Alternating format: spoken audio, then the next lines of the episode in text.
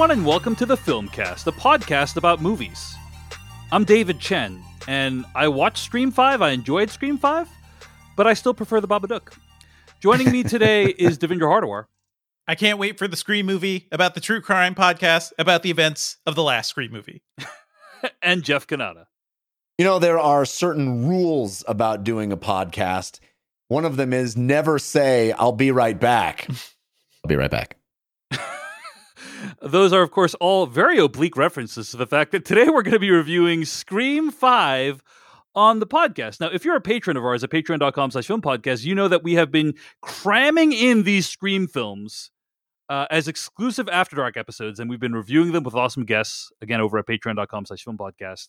We are super excited. It, it honestly felt like you know, uh, it, it's it's been a while since I feel like we've like engineered this much anticipation for ourselves on the show. It was it was a very good decision, I think. Yeah, it's helpful. Yeah, Yeah. yeah, yeah, yeah. and uh, and it was great. It was great to like watch the the Apple iTunes store flip over and Scream Five finally become available on video on demand. We, we were all Um, having our own Scream, uh, you know, celebration party. parties. Like Yeah. the fireworks went off and we hit play. It was great.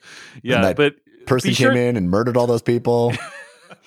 Be sure to tune into our uh, uh, exclusive After Darks over at patreon.com slash film podcast, where we reviewed Screams 1 through 4. And we're really excited to welcome Jordan Crucchiola to the podcast for our review this week of Scream 5 later on. You can find, more episodes of this podcast at slash filmcast. Uh, I'm sorry, thefilmcast.com. Email us at slash filmcast at gmail.com. Uh, before we get to our very in depth conversation about Scream 5, we got some what we've been watching to give to you. But first of all, I also want to mention, you know, speaking of the Patreon, that next week a major movie comes out. Uh, the first major movie that's come out basically since Scream Five, and it is the Batman. The, new the Matt Batman. movie. The Yeah, Batman. the Batman. The I'm Batman. sick of watching all these uh Batmans. No, It's Batman the versus. Batman. I think it's actually pronounced know, the Batman. Mm. Sorry, go ahead, Dimitri. I mean, Batman Uh, versus. We, we we. I just want Batman. I want Yeah, the no- Batman. enough enough Batman V things. Enough just Yeah, Batman with. the Batman. we have the Batman. The. Batman. Yeah. Uh, I was going to save this for our Batman review, but uh, I'll, I'll I'll tell this quick anecdote now. Mm. Uh, I I saw the Batman Yes. uh, at a at a screening uh, the other night, and when I arrived at the movie theater, I uh, it, it was in in a multiplex that had other things going on, but you know where you walk up to the ticket taker uh, was the same place that you you know would check into a, a press screening, and so uh, there was someone standing in front of me. And uh, the ticket taker at the uh, at the movie theater said, "Are you here for the Batman?" And uh, oh no, are you, are you here for Batman? And they're like, "No, uh, but yes. no, no, listen, don't ruin my timing on the joke, Devindra. Yeah. Okay. He goes, he goes, Are you here for Batman? And the guy goes, No, uh, Spider-Man. And I just thought, what a world. What a world we live in. Where it literally it literally was like close. I'm here for one of the man movies. Yeah, I mean, But- you're, I'm not here for the Batman. I'm here for the Spider-Man movie. Mhm, I just thought that was very funny. That uh, you know, that's that's that's the multiplex universe that we live in. It's uh, which which super super man are you here to to see the film of? You know Well, that, that's pretty funny, that, Jeff. Jeff. Yeah, yeah. But You get- the uh, we have, at this point we have all seen uh, the Batman, and we're going to be reviewing it early if everything goes according to plan. And if you are a patron, any patron at patreon.com/slash film podcast, you will be getting our review early. We don't always get to review movies early. We don't always get to publish them early, but when we do. Uh, we like to give patrons uh, an early taste of some of the biggest movies that come out every year. So, Absolutely. uh patreon.com slash film podcast okay uh let's do some what we've been watching folks let's talk about some stuff that we have been watching got a few things to talk about today i'll start by mentioning i watched a movie called downfall the case against boeing this nice. is a documentary that's on netflix yeah, I'm looking forward to this one. Yeah. uh, and this actually premiered at Sundance this year, and it debuted on Netflix recently. And this is a documentary that gets in, gets out. It knows exactly what it wants to do, which is create an extremely damning case against how Boeing neglected its safety, and uh, that neglect resulted in the deaths of hundreds of people. Boeing sucks. Yeah. Uh, and this is particularly interesting to me just because Boeing used to be a, a company that was deeply associated with Seattle. Um, one of the largest sort of Boeing plants is, uh, or Boeing hangars, I guess, is just a couple miles away from where I'm sitting right now. So it's like a very uh, significant company in Seattle's history. And uh, the, you know, the movie makes the case rather convincingly about how the, the thing that's interesting about what this movie does is is like it's not just usually like one decision, right? It's it's never usually like one person did a terrible thing and then blah. You know, it's it's usually like a series of terrible decisions over time that degraded their uh, their sort of standards, that increased their tolerance for risk, um, and that ultimately led to catastrophe. And that's what makes these kinds of things so difficult and complicated, right? It's it's hard to pin the the blame on simply one person or one factor. Mm-hmm. Um, it's just a lot of decisions that are made over the course of time.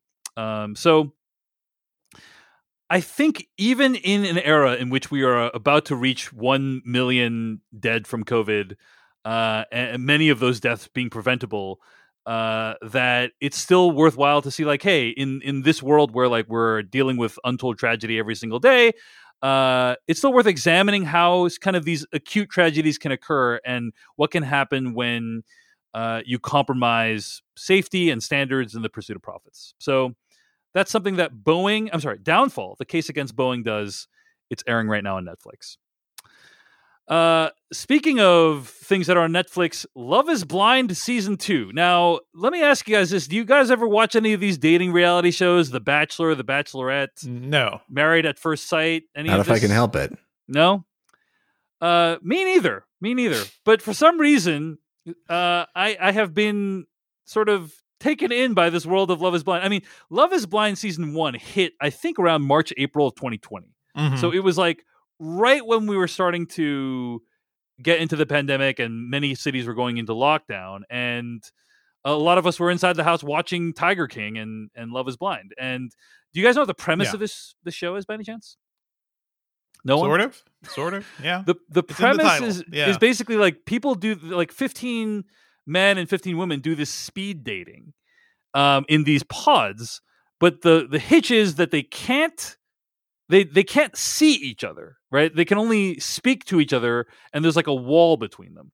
And the idea is, can they fall in love and become married at the end of the show uh, from just talking to each other? Right? Is is love truly blind? Right? Like, can you make it work just from talking to each other without knowing what each other's look without knowing what each other look like? Uh, but the the kind of high concept premise quickly gives way to these people like the idea is you, you spend 10 days in these pods you do the speed dating and at the end you need to propose to someone or not and then they need to accept or not.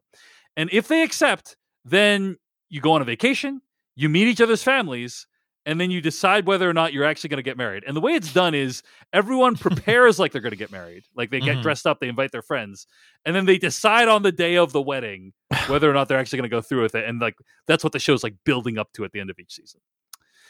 And uh, I'm just going to say I think the show is both trashy and fascinating. I think yeah. it basically is like trashinating. It's trashing yeah. because I think this show sounds like the the emotional damage meme basically oh, yeah. Oh, as a sure. TV show. Yeah. Oh, for sure, because you end up everyone ends up forming extremely strong opinions on like whether these people should be together, even though they are real life human beings. That the show is only giving you a fraction of what their interactions are like, um, and it is quite intoxicating. But it's also like ostensibly going through the motions of what someone would do if they're trying to make a romance work. Right? You're mm-hmm, mm-hmm. you would talk to them, you would meet each other's families, you would try to integrate each into each other's lives. Right? Like and that's what these people do and it's kind of fascinating to see what modern romance is like you know on on a national public stage um so anyway against my better judgment i'm into it and uh I, have gotten really invested so uh, i think a lot of other people are as well uh, but the show is Love is Blind season two. It's airing right now on Netflix. Uh, okay, now that I said that, all are any of you at all interested in the show? Nope. No. Okay. Not Well, even a I've little done- bit. My I've done my wife watches some of these things, and she she was disgusted with the concept and gave up after one episode. I- so yeah, This is the kind of thing that I think is actively making our world worse. Mhm, mhm, mhm. Are are you sure it was this specific show, Devindra? Because um, there's also Married at First Sight, which I would there, actually there are argue is many, much but. I, I remember this one when the pandemic started. So yeah, Yeah. Okay. Fair enough. And finally, uh, I watched every single episode of Euphoria that was ever made in the time since I'm the last I'm podcast. shocked right now, Dave, because that is like that is a that's 20 episodes of TV. That is so much TV. I told you to watch Euphoria in 2019. What was the impetus for this? This is uh Devindra, this is called not having children. yeah, apparently. That- that- when when I see Dave do something like this, I'm like, man, must be nice to have free time. Yeah. Just like just you know, continual free time. it just seems so Tell- blissful and amazing. Tell us more, Dave. Tell us more. Well, I'm gonna say season one. I think is extremely defensible as like a show. It's It's- really it's, magnificent. it's it's yeah. the filmmaking is dazzling and it's Mhm. so ambitious and you know it's shot like a combination of like a David Fincher film and a Martin Scorsese film like Mhm. the camera is constantly in motion uh it's whip pans and dollies and zooms and all this kind of stuff and like visual effects to like Mhm. stitch shots together it's it's incredible to watch It's exhilarating. it's yeah. exhilarating it's exhilarating it's it's so makes me Euphoric, in cinema. Yeah. what did you say Jeff Is it euphoric, maybe? It is Mhm, euphoric. Actually, it's like you're on drugs, which is uh guess what the show's about. Yeah, yeah, Yeah. Um, and you really kind of each of the characters, the actors portraying them, is like such a Mhm. vivid portrayal. Mm-hmm. Um, and then season two, uh, I think is is basically a disaster. I think it's very bad. Um, and like I got through season one, I was like, this is incredible. Wow, I understand Yeah. why this is so popular now. Almost like somebody was telling you this uh two years ago. Yeah. yeah, yeah. Well, Devindra, I I listened to you. You know, like I'm not I'm not even joking. Your uh sort of uh recommendation was part of the reason why I watched it. Right? It's not Mhm, not the all mhm. the only reason I watched it, but it's part of the reason why I watched it. Uh, another part of the reason was to understand all the memes. all the memes. uh, I didn't want to have FOMO from the memes. Um, I think yeah, that's so- really it, Dave. It's been Your- two years since I recommended the show. Your Uh, recommendation, eh, three to six percent the reason. that's really it. season two is interesting memes, because though. Mhm. uh, they shot the entire season on film. Mhm. Uh, Kodak actually had to do a whole, like, had to redo part Mhm. of their factories in order to produce enough film to support Euphoria season two specifically. And it has a great texture to it. Yeah. yeah. Oh, it looks amazing. Looks Mhm. amazing. Um, and they really dialed down the kind of flashiness of the filmmaking in season two. Mhm. Uh, there are a couple of standout episodes in season two. In particular, season two, episode five is incredible. It's an incredible work of art. And you could, I- you- I would argue, you could just watch that episode and you don't need to watch season two. Um, that's how good it is. Uh, it- it is a triumphant piece of filmmaking. But other than that, I think season two is basically a disaster. Like it feels like the the storytelling has spun completely out of control, and that Sam Levinson no longer knows what he's doing. Mhm. Um, so that is my review of Euphoria season one and two. Euphoria season one is like it is worth watching just as like um yeah. just to just to learn about filmmaking. To be honest, just to learn like what is possible with Mhm. filmmaking. Just, Uh, just see somebody like in his element, just like really not feeling constrained yes, by what we have thought of the movies. Like, excesses yeah. of filmmaking as well. you yeah, know? yeah, yeah, yeah. Um, and yeah, Zendaya is great. Zendaya is great in the show, and she everyone, deserves her. everyone is great. Like here's the thing: like I don't think the writing is always that good in Euphoria because yeah, this is mostly coming through uh, the mind of Sam Levinson, and uh, you know he he has talked about how this show is inspired by his own issues dealing with uh with drugs and you know recovery and things like that and this show it's not always well written but it works as a soap opera uh, Yes. certainly season one does and exactly. Yeah. the the energy all these characters are just like oh man like the nate jacobs is i think one of tv's greatest villains Mhm. basically just like a pure despicable despicable piece of shit like you just want him to be destroyed and he's the but he's the like uh you know football player popular guy who is actually a sociopath. There are so many interesting characters in the show and it does a lot for representation i'd say like just in terms of like how it's centering certain characters too. It's good stuff. I'm halfway through season two because uh first of all because i heard you did this crazy thing to watch everything but also because yeah I've, I've also been seeing people just shitting on the season completely yeah i have to say it is um it's not terrible. It may not have the like uh the sort of like first hit uh euphoria you'd get from watching the first season, but there Mhm. there is some good stuff like the just the opening it does these like pre-credit like openers you Yeah. know where it's usually zendaya um narrating something going on and the very first episode opens was just like this crazy like crazy sequence that goes into the back history of like the drug dealer character Yeah. and it's basically a scorsese drug like drug movie in five minutes like a full like everything like all Yeah, the drama yeah, of yeah. it like the setup of it the plot of it and i was just thinking like god damn this is this is refreshing like how many gangster scene how many gangster things have we just reviewed recently where it feels like we're, we're just doing the same shit again guys and this series in five minutes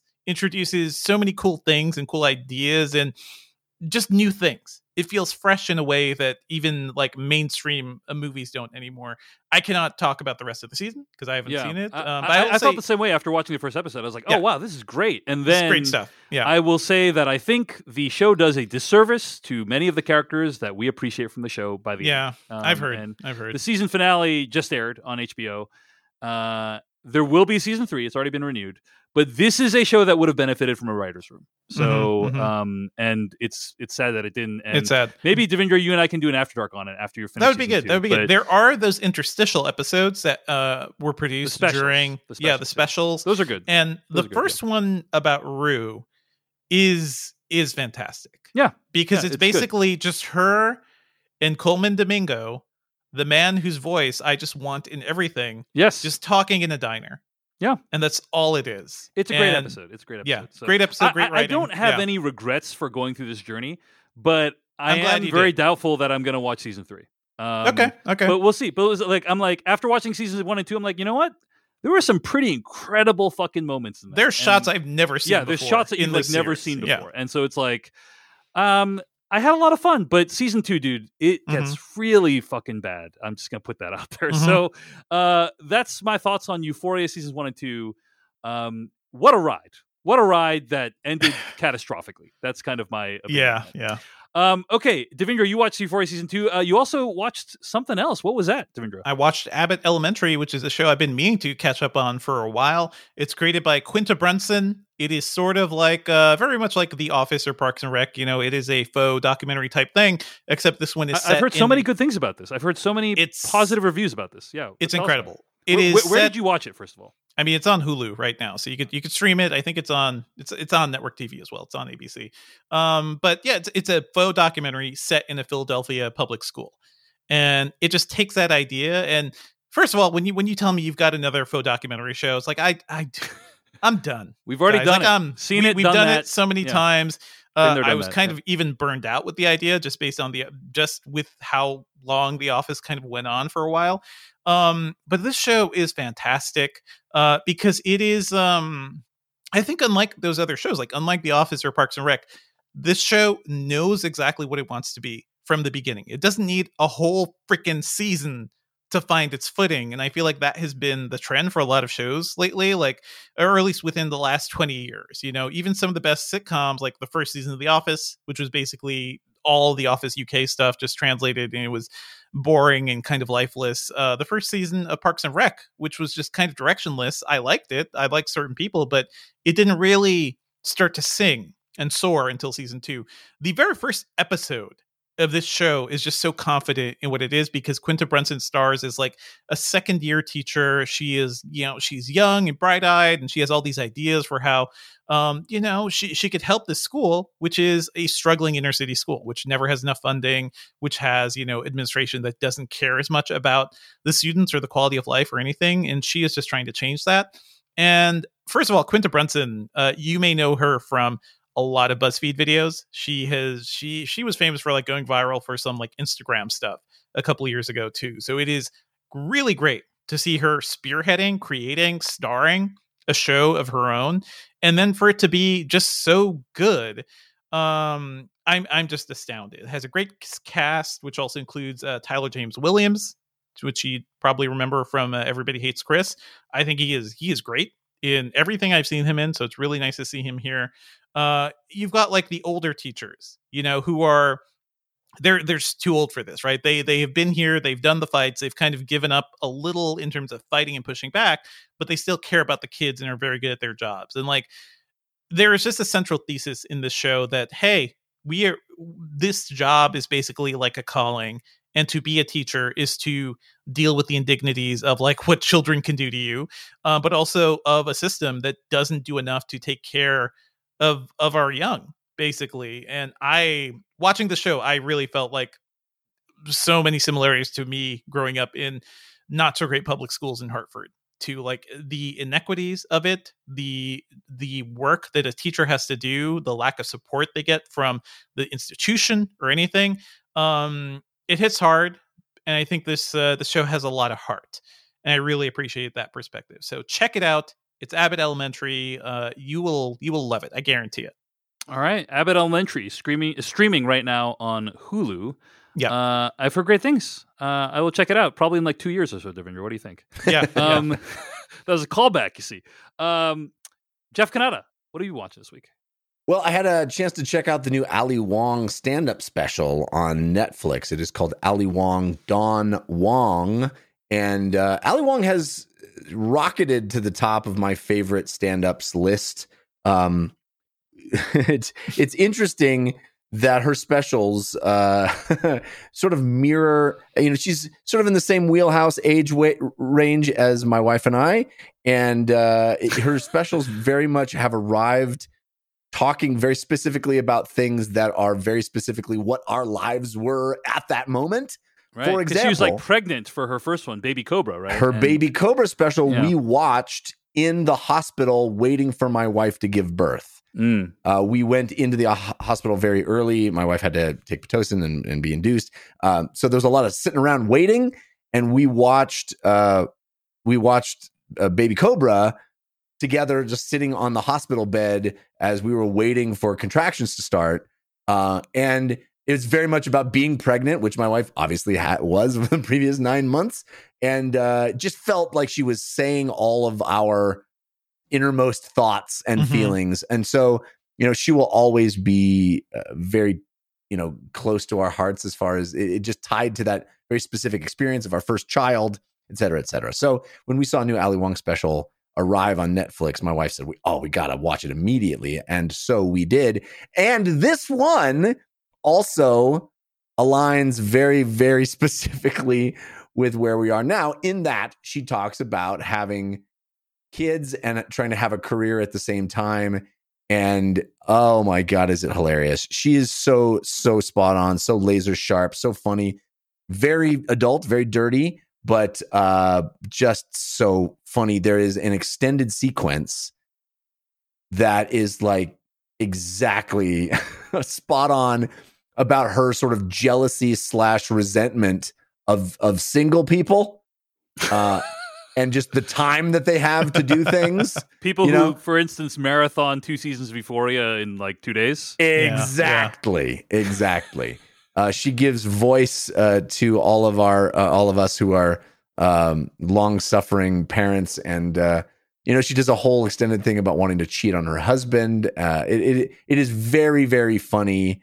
You know that that's that space of, uh, you know, she she talks about how she was dating her husband for you know a, a long time, and then pressured him into marrying her and having kids. And now she's like why did i do that? Uh it- it's very funny. It's very funny and very poignant and very much uh, my wife and i looking at each other and like shaking each other and like that's what we you know what we've said to each other about our kids about single people about wishing we had more time and all of that stuff it's very very good so that's ali wong don wong uh, i think it would be funny to anyone but particularly those who of or of the parental persuasion and uh you know tired all the time. All right, that's Mhm. streaming right now on Netflix, and that's what we've been watching this week. Hey, folks, this episode of the Filmcast is brought to you by Mubi, a curated streaming service showing exceptional films from around the globe.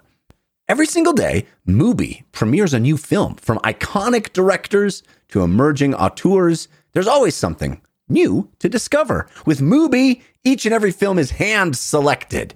It's like your own personal film festival, streaming anytime, anywhere. Just perusing Mubi. Right now, a bunch of movies jumped out at me, including just perusing Mubi. I see so many cool things. Chuck and Buck is a movie I enjoyed for back in the year 2000. Uh, there are different headings. There's new voices in Georgian cinema. Look at that. Where are you going to find cinema from Georgia anywhere else? Hand picked, hand selected. Documentaries like The Grizzly Man. Man, I, I'll never unsee that movie. That is an experience. Uh, Los Angeles plays itself. Fascinating documentary. So much stuff on Mubi, and you can try Mubi for free for 30 days at mubi.com slash filmcast. That's M-U-B-I dot com slash filmcast for a whole month of great cinema for free. We're talking timeless classics, award-winning masterpieces, festival fresh gems, the best of cinema at your fingertips, streaming anytime, anywhere. You can discover hundreds of great films. This is the perfect sponsor for this show. This is the thing I made for cinephiles like you. I know, I know you're listening to this. You're a cinephile. Try it. Mubi.com slash filmcast. A month free. Let's get to weekly plugs.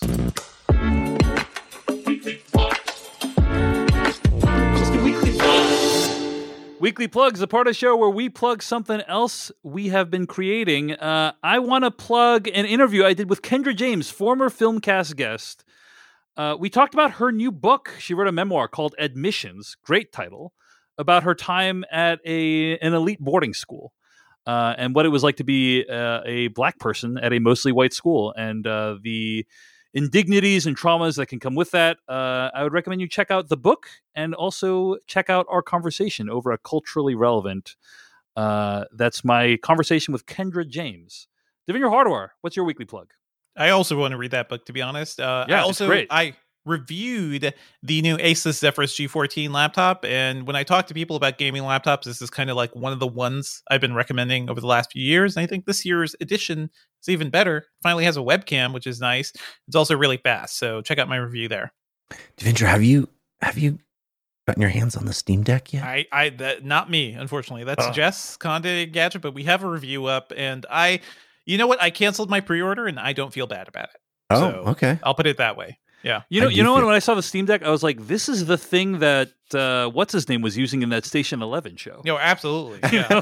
Just like Yeah. some, finally- some massive thing. Our yeah. technology has finally caught up to what was in Station Eleven, is what I was uh, thinking when I should thinking about. But uh, yeah, the the device looks really cool. I'm looking forward to checking it out. And so is the Asus Zephyrus G14. Although, does it beat my 3080, Devindra? Probably not, right? Uh, I mean, not your desktop 3080, Well, you can't but stick it in a laptop. yeah, Well, your desktop 30 you know. is not a three and a half pound gaming lap, you know, machine. So yeah, Well, doesn't sound as good as my 3080. Is what I'm trying to say. Jeff Cannata, what's your weekly plug? I'm uh I'm gonna break the space time continuum a little bit and and tell you folks that uh you're about to hear our guest completely take a crap on my limericks. I mean, uh, not without uh reason, Hey. but uh, okay. How okay. dare you? How dare you? How dare you? Uh, but We recorded the review before we recorded this part, FYI. So, Mhm. yeah, as we sit said. here now with you having not heard that yet, seems like a real good opportunity for me to advertise limericks. Ha-ha! I'll make you one. Uh, cameo.com slash Jeff Cannata is where you go to get a limerick made to order, specific to your needs. Do you want to celebrate a birthday? Do you want to wish someone uh, happy whatever? Do you want to just feel good, relishing in the glory of uh, rhyming couplets? get yourself a limerick. I will make it right for you. Uh, peruse some of my five star reviews over there at cameo.com slash Jeff Cannata and see why all the folks love them. All right. Uh, in addition to that, I do want to say uh, you can support this podcast at patreon.com slash film podcast. You can also recommend stuff for us to watch. That often makes it into the show using hashtag slash tag on Twitter. Uh, and finally, if you want to big us up, if you want to support us, but you don't have any money or it's financially infeasible, there's a very easy way to support us by just leaving a review or a star rating over at Apple Podcasts or wherever you get your podcasts. We really appreciate it. It does help us to stand out. Um, so thanks to everyone who does that. We never want you to support us if it is in any way a financial hardship. Uh, but we appreciate everyone who shares about word of the filmcast. Okay, folks, let's get to our review of Scream 2022.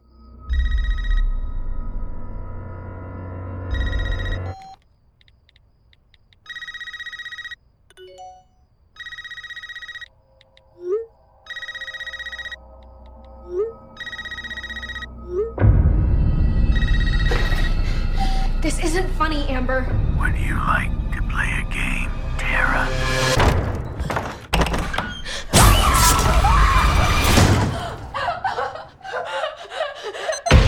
Doors unlocked. All doors locked. Doors unlocked. That was from the trailer for Scream 2022, aka Scream 5. I'm going to read the plot summary from IMDb. 25 years after the original series of murders in Woodsboro, a new Ghostface emerges, and Sidney Prescott must return to uncover the truth. You're listening to the Filmcast, and joining us today, she is the host of the Feeling Seen podcast at Maximum Fun. Jordan Crucchiola, welcome back to the Filmcast. How's it going this evening, Jordan? Uh, it is. It's going very well as I'm about to talk about the greatest horror franchise that ever was, and Wow. I am so pleased that you guys have asked me to come back to talk about it. Thank you so much. Uh, you know, every now and then we have a guest on the show that generates a ton of feedback uh, from people saying that was one of the best guests you've ever had, and uh, that was the case when you appeared on this podcast to discuss Promising Young Woman. So a lot of people really love that episode. Thanks for joining us for that. We're thrilled, obviously, to welcome you back for Scream Five. I love Uh, to make an impression. So Which also- Sometimes we need a guest to just like shake us out of our stupor. You know, like we're, we're just here reviewing movies every week, and uh, we, we need a Jordan once. In a I while. This need yes, anti-complacency. Yes. This is a movie that uh, also features a promising young woman. Mm, Mm, okay. A number Well, of them, really. Yes. many Yeah, of them, indeed. Yeah, So, Jordan, on one of your other podcasts, you actually did a rewatch of the entire Scream franchise. We did the Mhm. same thing here on the Filmcast for our Patreon page at patreon.com slash film podcast. Rewatched every single Scream movie in quick succession leading up to uh, the release of this movie. And I guess I'm curious, A, why were you motivated to do that? And B, what did you learn? You know, any insights to share from rewatching all the Scream movies leading up to this one? Uh, yeah, I am always motivated to talk about these Scream movies, particularly three and four, to illuminate every possible listener as to why they were wrong about those movies when they first came out, because they most certainly fucking were. And we, I, at I the- don't remember that about four. I definitely remember about three. It so, was four yeah. got a tepid reception at Uh, best. yes, Mm. it, it did. Tepid at three, did. absolutely. I will. By three me. is the Yeah. maligned. Yeah, Three has There's- three the was shit fewest- upon. Yeah, There is Yeah. video of me reviewing four very enthusiastically. yeah. So I will. we we reviewed right. it here. Yeah, Jeff Cannata has proof of life, and Yeah. also him reviewing Scream Four. So I believe it was. I believe it was. It, oh gosh, was it for Slash Film? But I know it was Germain Lussier's original Scream 4 interview that he Right. apologized for Yes, 10 years later I remember that. at another outlet, being like, gosh, I was wrong about that. And gosh, he was. I'm glad. He, I'm glad he did that too, because uh, I did too. Yeah. Props to Germain Lussier. A thing we like to do on the podcast that we we did review. Uh, we are going back to the screams for the Otts Tyrion podcast. I do that with my friend, the filmmaker Sam Weinman, and we talk about the intersection of Millennium era horror cinema, pop culture, and queer history, kind of all as a melange. And it is an era that is so much fun to dig back into because it is so consigned to the waste bin. Like, you know, you have the the post Scream imitators, the post 9/11 hellscape, and like the MTV Platinum Dunes Michael Bayization remake horror machine that is ginned up Mhm. at full clip. And there's so much value there to things that were at the time kind of just like, are these garbage pail kids? And it it I just there is think about the Scream movies, all of them, and that that five manages to bring me back to my thing about Scream is I just want to hang out with my friends. I just want to hang out with my friends from Woodsboro. So if you give me a Gale, a Dewey, a Sidney, then I'm hanging out with my friends again and I'm happy. And Scream 2, I acknowledged I think we know as a as a worthy successor to Scream 1. Scream 3 maligned, but hey, that's the fucking Parker Posey Scream and she is one of the most beloved guest like guest stars in all the franchise and mm-hmm. that is the Gale Weathers Scream. That is such a Gale Weathers Scream. There are two Gale Weathers and are you going to help Gale Weathers or not? It is an incredibly brassy attempt at it it has a Harvey Weinstein character in the form Mhm. of Milton the Dirty Producer while being a movie that was produced by Harvey fucking Weinstein Yeah, in pre- a- predicted the Me Too. Uh, at a that time movie. when Yeah. we were not making mainstream studio horror movies that were involving plots involving reckonings around sexual assault and you have a very pointed scene where the Gales are confronting Roman about what happened to Sidney's mother Sidney's mother at the time Rina Reynolds all those years ago and it's a surprisingly for all of its fluff and for all the fun that is a screen movie a surprisingly pointed look and conversation around that very structure, which I think is is quite special for its time. And then in four, four is so much goddamn fun. I was at four opening weekend. I went with a friend of mine. The theater not very populated, but Mhm. we were screaming. We had our hands in the air. I love, I love the triple cold open. If you don't like the triple cold open, that's what it's like to be wrong. The Yeah. triple cold open is so good. Lucy Hale's death is so good. Kristen Bell, hey guys, spoilers, sorry, you're late. Kristen Bell killing Anna Paquin, just shut up and watch the movie. I mean, that is tears upon tears upon tears of Wes Craven feeling like he is just saying he is having a fucking blast at the very end of his career. And we get we get one of the great villains I feel of 21st century horror, and certainly a a contender, if not the top villain in the entire Scream franchise. Perhaps the It- best twist, I think, of the. Oh of the my God. Yeah. What a For- for- twist! Yeah. For everything we you will said, though, you, you will agree that that three is by far the weakest of the franchise, I will not agree that any Scream is by far weak. I oh, I will not agree. Do not accept right. this argument. I She absolutely rejects the will premise. She not. I do. I reject the premise. I'm having too much fun with Gale Weathers. I'm having too much it. fun with Emily Browning as like casting couch victim Sidney. Sidney, Emily, like Emily, oh, Mortimer, Emily Mortimer. Mhm, mhm. I'm having too much fun with the entire Dewey. They've got our voices, like finding the ghost face shit in the mansion at the end, killing the sexual predator. The entire final showdown between Roman and Sidney is so fun, and it's kind of the zenith of Sidney getting to be a bad bitch in the franchise. Her whole like, I've heard this shit before, like screaming at Roman and like going fist to fist with him. That is an eh, that is Sidney at the height of her warrior powers. And then you get slung into four, which was just ahead of its time.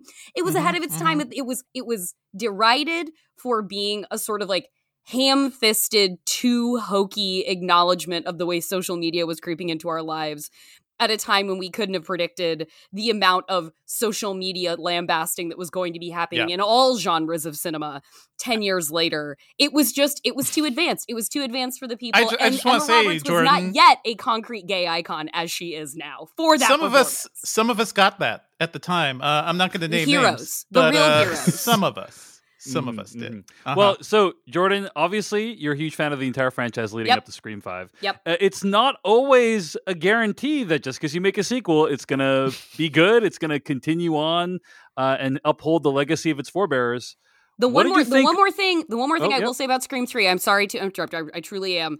I thought my co-host Sam Weinman did make a really great point. When you watch them all back to back to back, if you watch them all just in a night, Scream Three, as he said, it might have been a disappointing conclusion to a trilogy, but it actually fits extremely well as a bridge movie between Mhm. two and four. Yeah. If you Mhm. look Yeah. at it as a Mhm. third in a four to five part and beyond film franchise, I think it's much more digestible than when you were like, "That's the last Scream I'm gonna see." Right. Well, it has Yeah, to I- be. It, you, it, it wants to be a comedy. It's a straight up comedy, yeah, which it's I a don't com- think. it's a comedy. I don't think the the other you know three movies at that you know the, of the four that had come out before this one I don't Yeah. think uh, any of them. They all had comedic elements, but I don't Mhm. think any of them aspired to be comic films. And the third one is like we're straight up a comedy. Let's it's borderline screwball. Mhm. yeah, Mm-hmm. Yeah. which I yeah. think is it- it's a it's a bit of a whiplash if if you're not expecting it. Y- yes. Uh, but fortunately, because of uh, Jordan and also uh, you know our bonus episodes on the Patreon, you you will expect it. You know, so uh, but yes, leading up to this, you are obviously uh, really excited, as were we. Actually, to be honest with you, we did the rewatch and got way more pumped for this movie um, than we had been otherwise. All right. Uh, and so, leading into Scream Five, we're not going to dive into that many plot details uh, for our pre-spoiler section because there's a lot of uh, new nuggets that drop that could be considered spoilers. So we're going to try to get to spoilers pretty quickly. But your overall thoughts on Scream 2022?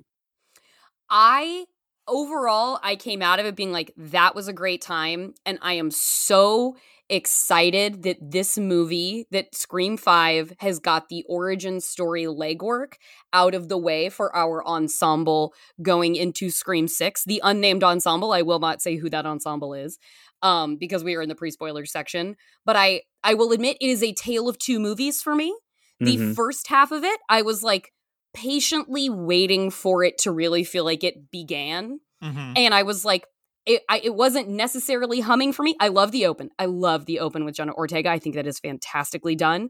And then after that i was just like okay i'm biding my time. I'm seeing what you're trying to do. I don't know that i'm feeling great about it but i'm sticking with you to the end.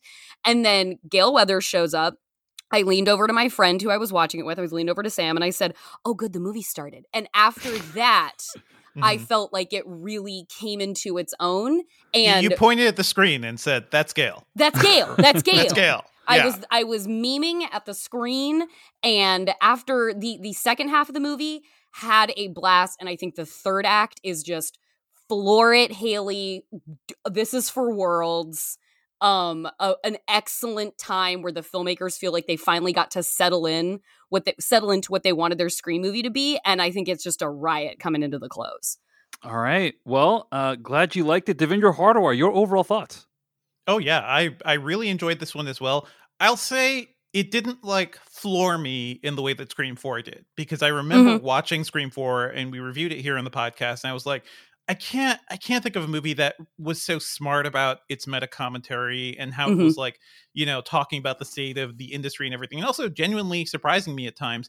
I didn't quite get that with this. Um, and honestly, the conversation around this movie kind of surprised me too, because people were so hush hush about certain things. They were acting like there's some there's some big things that could be Mhm. spoiled here. I think by the time you get to some of those things, like it's fine.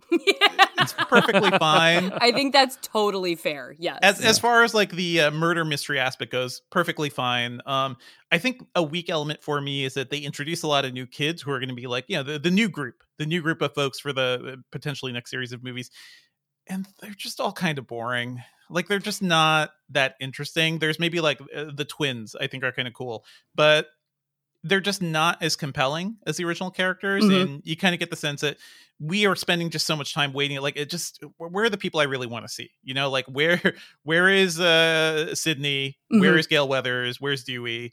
And uh i it is weird like i think um after doing the rewatch i definitely had that uh compelling you know interest in seeing those characters again as this movie was like being announced and everything, I never really checked out the trailers. I, I wasn't even super interested in it until I realized it was um being directed by the guys who did uh Ready or not? Ready Ready or Not. Mhm. And we we loved Ready or Not. So yeah, I was down with that. Um a part of me wondered like what would Scream be without Wes uh, without uh Wes Wes Craven, Totally. Yeah. right? So it's like to that the series to me always represented like his sharp, incisive commentary. Um, yeah, I know like he, he didn't write them. Uh, that's Kevin Williamson, but like, their combination seemed like they were very smart about the industry and about the, the genre of horror. And I think this movie, by the end, kind of gets to there. Um, I'm not sure how it would play to people who aren't around and Mhm. among film Twitter. This seems like a movie that was written literally for all the people on my timeline as we Right. argue requels and reboot quills and you know how how do you do this and what makes it work and whatnot. So that that specific part of it seems very uh niche to me, but maybe a little like Matrix Resurrections. I really dug it. Um, if it's speaking to anybody, it's speaking to me and like what I'm looking for, especially in like a uh, you know a a very what the fifth entry in a long running franchise. Mhm. Um, so I think by the end, I was really down with it, and yeah, there, there's there's some cool twists along the way. I think the twists early on are more interesting than the like big reveals at the end, but we'll get into all of that. All right, Jeff Cannata, your quick, uh, non-spoilery thoughts on Scream 2022. Well, Dave, I guess you could say my thoughts on Scream 2022 are best summed up in the form of a limerick. You know, I, I don't think Jordan knows why you're doing a limerick right because she wasn't here. You weren't here last Oh. time she was here. Right. No.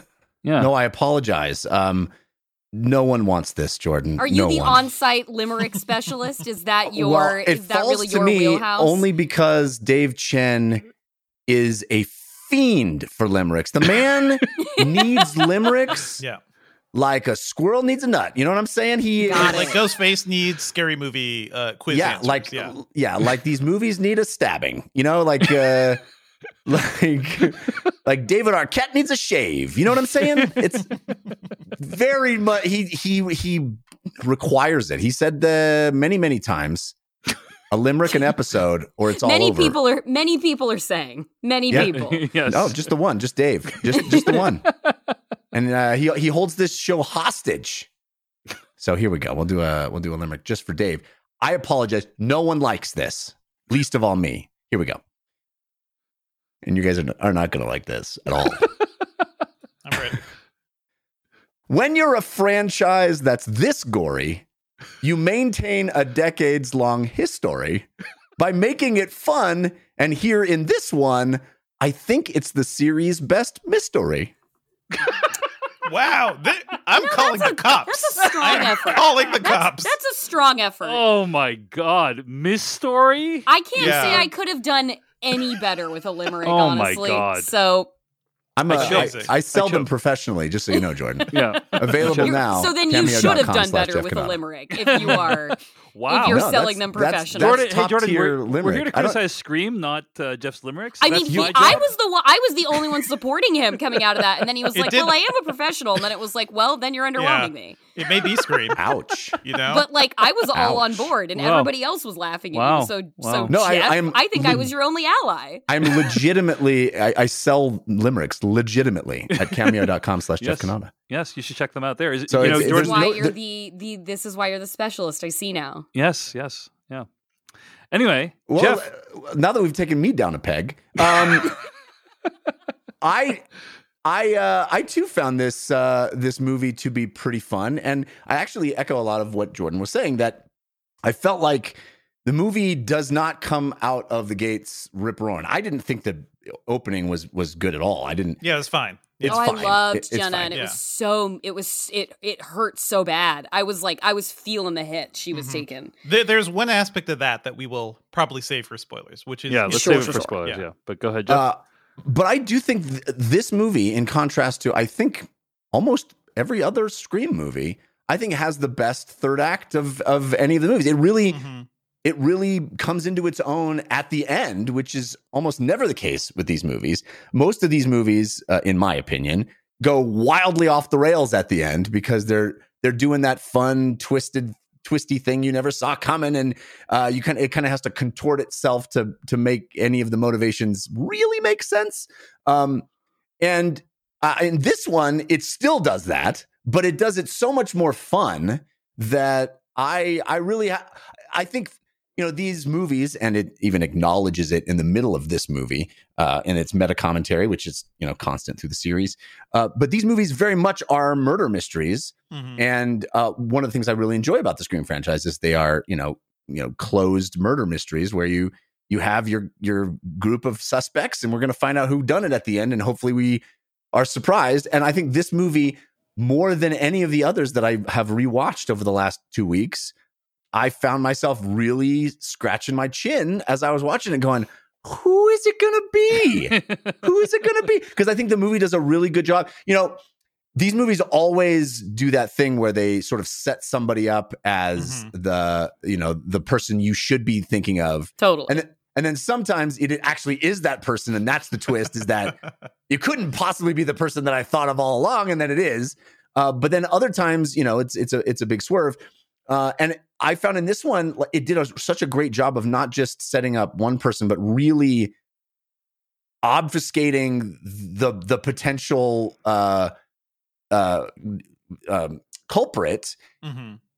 and I, not oh, I totally agree. Totally. and uh, having having a- I was like, well, I I genuinely don't know who it's going to be right now, you know. And I thought I thought that was the best, the strongest part of this film.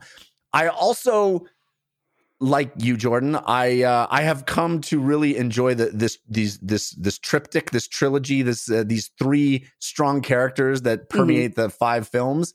And just sort of catching up with them after a Mhm. decade of of not having a movie with these characters is enjoyable and it does what all of these requels or whatever you want to call them do which is you know i i as someone who is you know a little older than a teenager now uh barely, I- Jeff, barely. barely Yeah. i enjoy uh i enjoy the the wry uh Jamie Lee Curtis, the the Rye, uh, you know, all these characters that we revisit now have been through the ringer and are, are stronger and like, you know, they, they've seen some shit, you know, and they're lo- they're forged in the fires at this point. Exactly. And I I I really you know the Linda Hamiltons, the all these people that were that we come back to, you know, 20 years later and it's like I, there's just a pure joy to me of the conversation with the new blood and the old blood and the old blood being like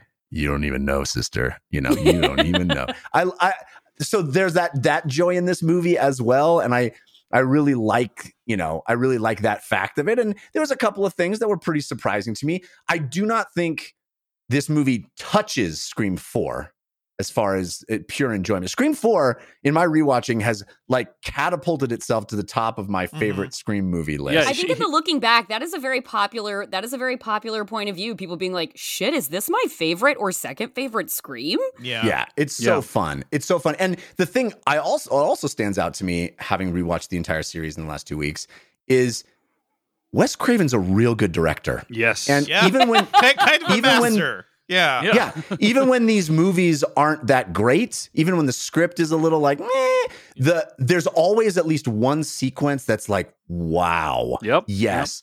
And this movie did not have one, Mm. in my opinion. Mm. Uh, I felt Mm, like mhm. it really did miss that Wes Craven magic of having at least one sequence where you're like, oh, I've never really seen anything quite like that. And it it it really had me on the edge of my seat. It felt like every Scream movie had one of those.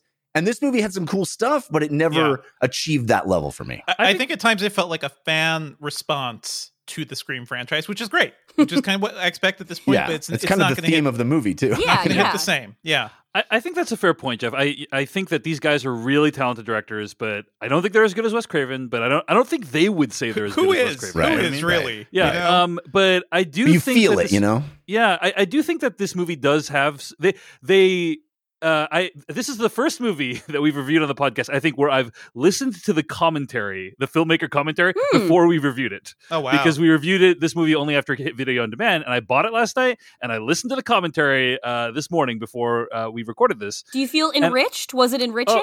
It was a decent commentary. Solid commentary. I'd say seven and a half out of ten commentary. Um Solid. and I think that they are conscious of the weight of the history of this franchise, right? Like Mhm. they When they- only one other director has directed, right, you know, the entire Exactly. franchise. And, yeah. and I think they have a great reverence for what Wes Craven was able to accomplish.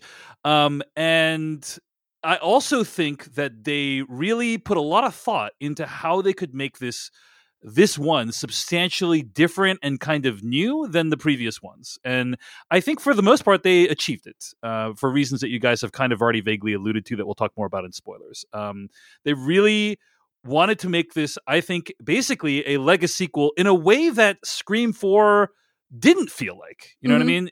yeah. This really does feel like a passing on of the torch in a way that Mhm. we'll get to shortly, but I mean, it Yeah. calls that out specifically. yeah. Exactly. And Um, by the way, it's pretty surreal. I'm pretty sure that the term "Legacy sequel" was coined by Matt Singer over at Screen Crush, a previous guest in front of the show. so it was just kind of weird that But they don't. uh, they they use requel a lot. yeah, they don't don't they? say Legacy sequel. They use requel, and then Scream Mhm. Four was what used Shriequel. Yeah, Mhm. well, we'll we try to As, forget about as that. As the Jordan. film nerds tell us, the fandom's undecided on that. Mhm, yeah, yeah. I, I like that that line a lot. Yeah. Uh, the other thing I quickly wanted to say is uh, I am just becoming such a huge fan of Jack Quaid. Mhm. He's good. He's, He's so good. watchable Yeah. And just charming, and, and I just I really everything he's in, he's good in. You know, Mhm. Jack Quaid manages to strike the rarest of balancing acts, which is he plays the kind of Ted Mosby esque character Yes. without the way I fucking hate Ted Mosby. Mm. Which that is a rare. That's a hard thing. Okay. To do. Like yes. it, yeah, he he manages to be like I was waiting. I love the boys, and I waited every single episode of the boys to be like, when are we gonna hit the Ted Mosby event horizon? Right. Right. and I'm gonna fucking hate this dweeb. And I I never did. And I was like, I think that is a testament to the the power of Jack Quaid. yeah, he's great. I, I, I will really say this like is my him. I- favorite thing of his that he's done. So Mhm. I really enjoyed him in this movie. Yeah, for sure. Um, okay, folks, we have a lot more to discuss. So let's get to it. Let's talk about spoilers for Scream 2022 starting right now.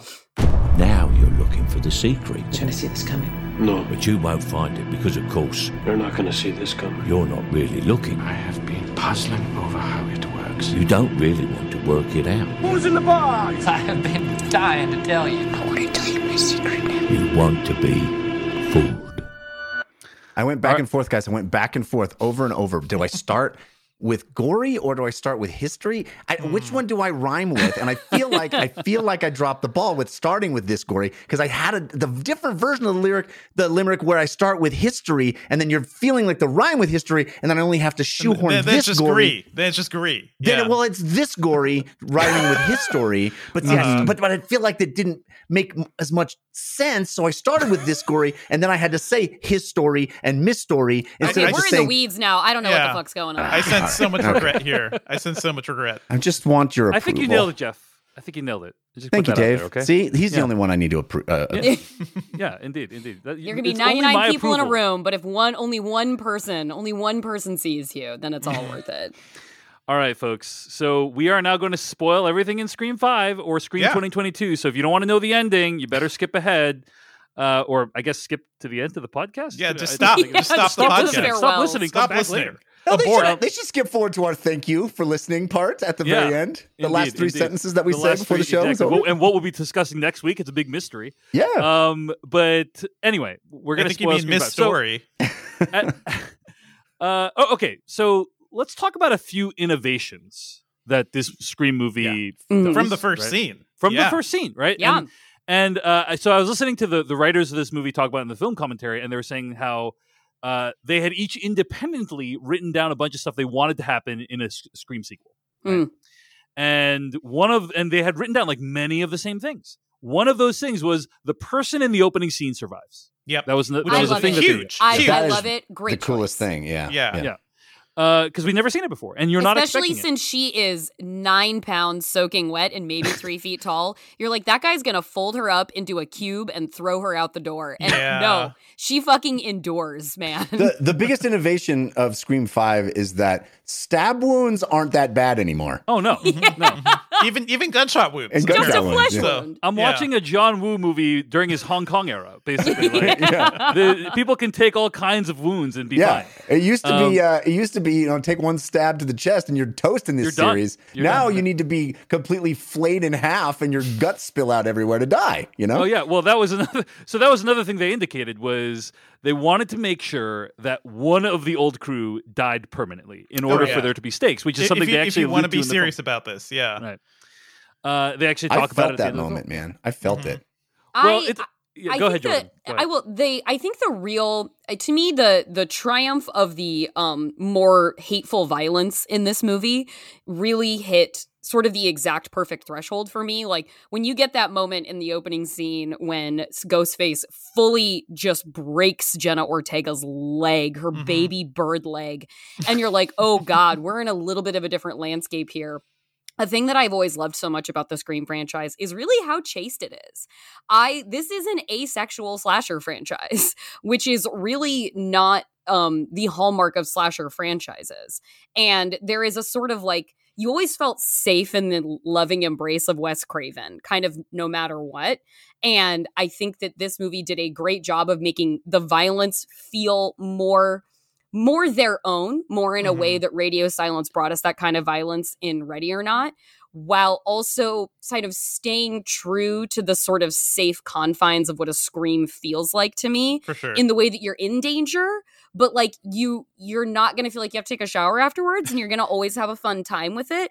And as always um not making ghostface like cr- well we'll talk about a way that in which he Mhm. is but not making ghostface so like i'm gonna like dramatically make this blade a phallic stand-in for this moment i'm about to kill you. There's no like dragging a knife down someone's breast line. There's no like penetration of like a mouth with fingers or something like the simulation of sex and, and penetrative Mhm, violence. Mhm. and i really am glad that they they gave me the gore that I wanted without being like, hey, you know what we should do in 2022? Really fuck shit up like that. And just be like, let's be depraved.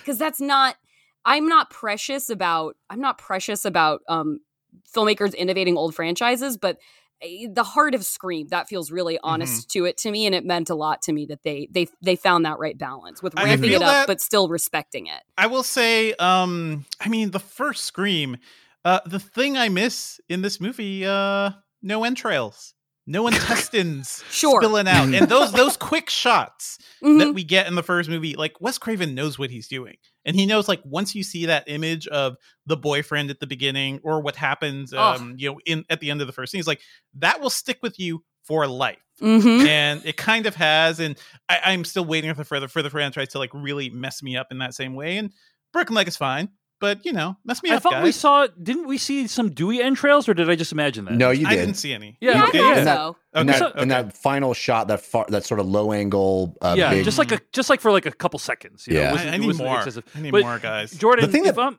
if I'm interpreting what I just want to make sure I understood what you're saying, right? Which is that Mhm. I think, and it sounds like you agree, this movie delivered on the gore, I- right? I absolutely But- do. Yeah. but not in a way that felt exploitative or Right, you right. know uh, gross from a sexual perspective. Like just like Yeah. uh, it, it it upheld the kind of chaste nature of the rest of the series. It uh. It's while still weird. Like delivering the gore. Yeah, the screams are almost kind of like family friendly in that way. Like it's like I, I would be like, this is baby's first slasher kind of thing. Mhm, mhm. And it'd be like work your way up to like original Texas Chainsaw Massacre, which is still one of the most heinous things like ever put to Mhm. s- screen, like in a multiplex context. But like there's just something that where like you know in the Scream franchise that there's going to be a stopping point um with Wes Craven and I was really and I'm impressed that the uh Radio Silence filmmakers inherited that same honored that same stopping point where it's like but this is not an exploitation horror Mhm, franchise. Mhm. This I is think- not about this is this is not about mistaking your experience for a grindhouse picture.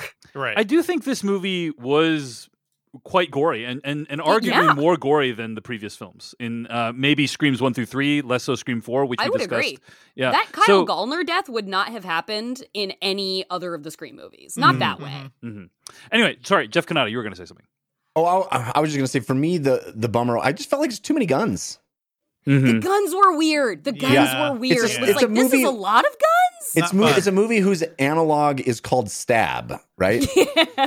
and th- there, there's a point at which we just stop stabbing at the end Sure, and start sure. shooting. You know, Although I, I thought it was pretty baller that Sidney Prescott just has like dual pistols in her trunk because like she's prepared. She's prepared to go Chow Yun-fat on anybody who. Jeff, I uh, do feel super conflicted because there were too many guns, and I also love women in movies with guns. Absolutely. And I Yeah. lo- the the moment the moment where um Amber is like it playing her possum act, and it's like, what do you think? Trap, trap, boo! like that. The editing, the cut. I no, was that like, was cool. I will Yeah. I will accept the guns for this moment and I will also accept the guns for um do you have a gun? I'm Sidney I'm Sidney fucking Prescott. Of course I have a gun. I also I was like, loved. I also but- loved. Uh, get get down here. I'm trying, but you shot me in the leg. I thought that was pretty good. Sidney walking through Sidney walking through Stu's house at the end and just shooting every door she passes was like Yes. this is final girl education. she's this learned. is final girl grad school right Yeah. now. Al. Right. I don't It, it fuck is with great doors. in this movie more than more than even Scream three and four. It feels like she learned a lot of lessons from the previous films Yes. and was actually was actually employing them in a way that made sense. Like you know, this would actually potentially be helpful. So Mhm. I really enjoyed that part. Jeff, what were you gonna say? No, I didn't have anything to add. That's Got uh, it. yeah. Got it. Um, my yeah. oh, Go ahead. sorry. Go ahead, Jordan. Oh, I was just gonna say my my biggest fear because you mentioned like on the commentary that knowing that they had to had to dispatch with one of our beloved trio. I was so afraid going into this movie that they were going to decide that Sidney was the essential sacrifice mm, Yes. in Yes. order to and I have again I'm I'm truly not precious. Like do what you want to do to make this franchise your own, but there's just something and this was this was the gorgeous thing about the legacy of Wes Craven as far as like the four horsemen of the apocalypse goes, like, you know, Hooper, Craven, Carpenter, Mm. Romero. He respected his heroines more than almost anybody else has consistently throughout his horror filmography. Like Lisa Reisert, even in Red Eye, Sidney Prescott in the Mhm. in the entire Scream franchise. Um, Heather Langenkamp, you know, in, in Nightmare on Elm Street, he gave the women at the center of his films so much. And Sidney, the whole point of Scream is that it is not Ghostface is not bigger than Sidney. The killer is an interchangeable fucking lazy Susan of psychopaths. Mhm. But Sidney is bigger than death, and she is bigger than the than the bad men and deranged relatives who will go after her. And it was like, man, if you kill her, that means to me that you didn't fucking understand the assignment at all. Absolutely. And so that was the only I was like, I can lose Yep. Gale, but my heart will be broken. I was worried. I was but if I worried. lose Sidney, Yeah. I will Mhm. leave this theater hatefully angry. Like I, I fuck you. I agree with everything you just said, but I also want to know if you think you can have a Scream Six without Dewey. it makes me sad. Okay, here's the thing about Dewey.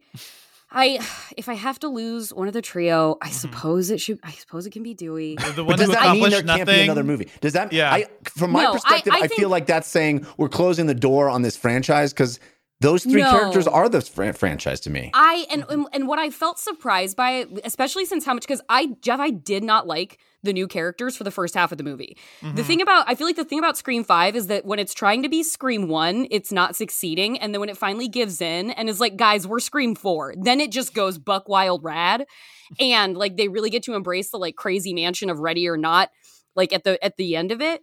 But it I I can accept losing Dewey and I can accept a sequel without Dewey. And I would prefer not to see honestly Sidney and Gale again because I don't want them to be compromised. I don't For want sure. there to be a future in which somebody makes the wrong fucking choice about Sidney Prescott. Let her go. Let, Let them her ride go. off into the I don't sunset. care about yeah. any of those other characters. I don't. I don't want to see a came Scream to Six by that. the end. Mhm. I don't know. I, But I hear of- you. I hear you. Yeah. I, I feel like those are the characters in all of the Scream movies after one Mhm. that are the revolving door of characters Mhm. that don't matter because we have the three core characters that are moving through these movies. And I feel like once you kill off one of those three core, I understand the motivation to do that to make it Right. feel like. And that moment, as I said in our main review, or no, just a few minutes ago, I should say, uh, it landed on me. I was, I was, Yeah. it, I was shocked. I was genuinely shocked that they were killing him Mhm. um because because it felt to me like now you can't make another one of these movies Well, okay, but here and here, I want to hear what you guys think about this. I was actually like, I okay, accept it. Dewey's Dewey's gone. I am I am still angry actually at the way they killed Dewey because Yeah. that was some fucking Mhm. bullshit. I'm Yeah. sorry, Deputy sorry, Sheriff Dewey Riley is not making a bullshit mistake looking at his phone when he has Ghostface in front of him for the coup de grace. Are you serious? Yeah. Like there was there was there was there was nothing else? Like are you there was not a way you could have had him go down not being a moron? Like he, Dewey is not an idiot. Dewey is not a moron. Dewey knows the rules. He is the franchise. I, I was I w- I am still apoplectic with You- the shitty death that they gave Dewey Riley. can i can i can i pitch you a fix Yes. okay here's how here's how that scene should have gone in my opinion he goes back right he, he they go to the the the elevator he's like i gotta go back that awesome shot where the elevator Yeah, closes great. who- Yeah. yeah who- That's what- great. Dewey awesome going moment. Back makes sense. That's Dewey. yeah Yeah. i don't i you know i no no one cares i do i care he le- Yeah. he goes back okay whatever fight you want to have with them. He, the guy, you know, the uh, Ghostface gets back up. They fight, they fight, they fight. The la- the last thing, he as he's dying, Dewey pulls the mask off, and we see the reaction that Dewey has to who it is before Dewey dies. I mm. Like would the- have appreciated something like the fact that he went back to finish the job and also presumably to find out who it was, and he does neither of those things, and he Exactly. makes a rookie, he makes a red shirt mistake. That Yeah. was straight up You got- disrespectful. he's got to go back. He, I think in that scene, he's got to go back and go. We don't know who it is. We got to find Yeah. out who it is. He goes Totally. back. It's like, oh shit, we're in a murder mystery. We we gotta do our job here. Yes. Yeah. And, and and he finds out right before he dies. The audience doesn't get to see, but we see his reaction Yes. to it. Yeah. I was I was half expecting to see just like a flying blade to his skull as Me the elevator too. doors closed or something. Like that would have been okay. Yeah, cool, that would've worked too. I would have shocked taken an inexplicable Move on. flying knife over Yeah. whatever the Yes. shit they decided that was. Absolutely. I will say here's one thing that did that death did get right though, Jordan, is I have no doubt that Dewey is dead. Which Yes. has been a question in every single previous Scream film. Is like And he's gotten that- brutally stabbed and then he still survives. but One of now those not- not- questions yeah. was answered in Scream 5 when we see that little YouTube interface and we see Kirby is Mm-hmm. given interviews about having survived the massacre of four. Mhm. Kirby lives, motherfuckers. Oh, Yeah, I, I I, I is- missed that. I Oh, like no. It is. They're watching. They're watching the Oh, man. videos, and then it's right on the side panel. There's the bottom video in the recommendations column, and it's a little still of Hayden Mhm. Panettiere, and it's like Kirby such and such talks about moving on after Yes, slaughter. please. So that is that was that was that was Justice for radio Kirby. silence making some like all right that's the fan service I fucking came here for Mhm, mhm. yes I did. Yes. I did like in that same vein, uh, Dave. I did appreciate the fact that we cut right from uh, uh, Dewey's death to the coroner, someone with a shirt that says coroner on it. Uh, there's no, you know, it is. It is There's very doubt. clear. There's no doubt. Yeah. Um, well, speaking of things that are also very clear, you know, we were talking about the use of guns earlier, and I have to say, it was a really shocking moment, a really great, shocking moment when Amber uh, takes out the gun and is like, totally you know, like I know you're not the killer. Bam! Like shoots her right in the head. yep Uh, welcome to Act Three. I'm like, fucking okay, tremendous yeah, that's that pretty was badass. fucking So good, tremendous It's a pretty From one of the moment. actresses we would least expect too, right? Because knowing I've seen her on so many things, you know, Well, it's and like, they yeah. set her up perfectly as the like secretly lesbian obsessive best friend. right. So right. I was like, so it's like, oh, she's ride or die for like Jenna Ortega's character, and like she's gonna she's gonna have to go as like a sacrifice because she cares about this friend so much, and then she's the fucking killer. I love that. I love that. I really liked the scene in the basement where uh, oh my god! she When you and, they, uh, when you thought they were gonna kiss and it was actually Mhm. just intimidation foreplay. Oh my god! but but it kind of doesn't make sense that she doesn't actually kill her there.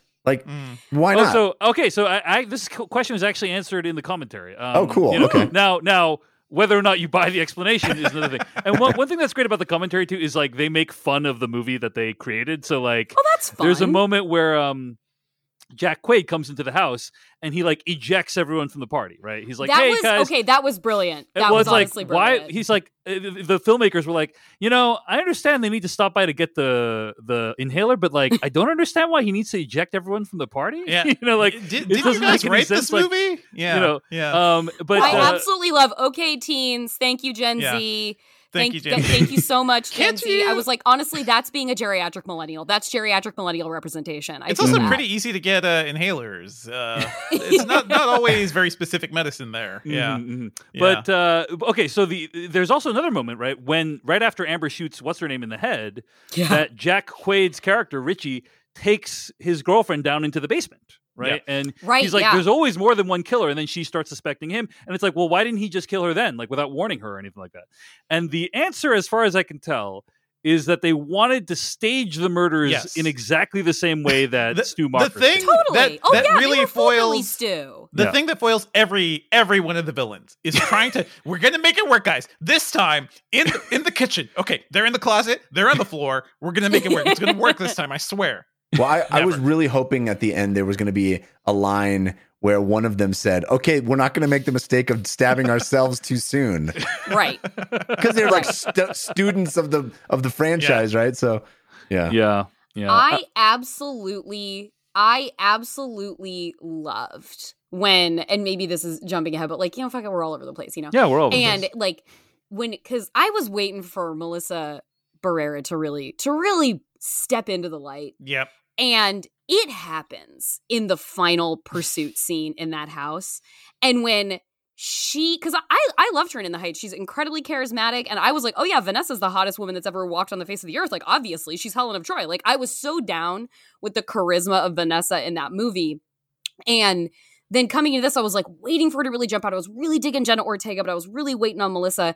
But then at the end, when her fucking boyfriend, like I love that the movie lays out, they they mm, they make Jack so goddamn evil when Mhm. he's talking about like you were easy to find, and then when he says that, it like makes me sick to my stomach to even think about when he says like and you were easy to fuck Yep. because these movies these movies don't generally go coarse like that but in that moment you get such a complete sense of the kind of depraved like incel nightmare that he is and the the sexual humiliation that comes through in that moment and sort of like the rippling effects of how long and how many times he has been violating her. And like he has been not consensually having a sexual relationship with this woman because it's all under the auspices of a total fucking lie and he's gonna try and kill her.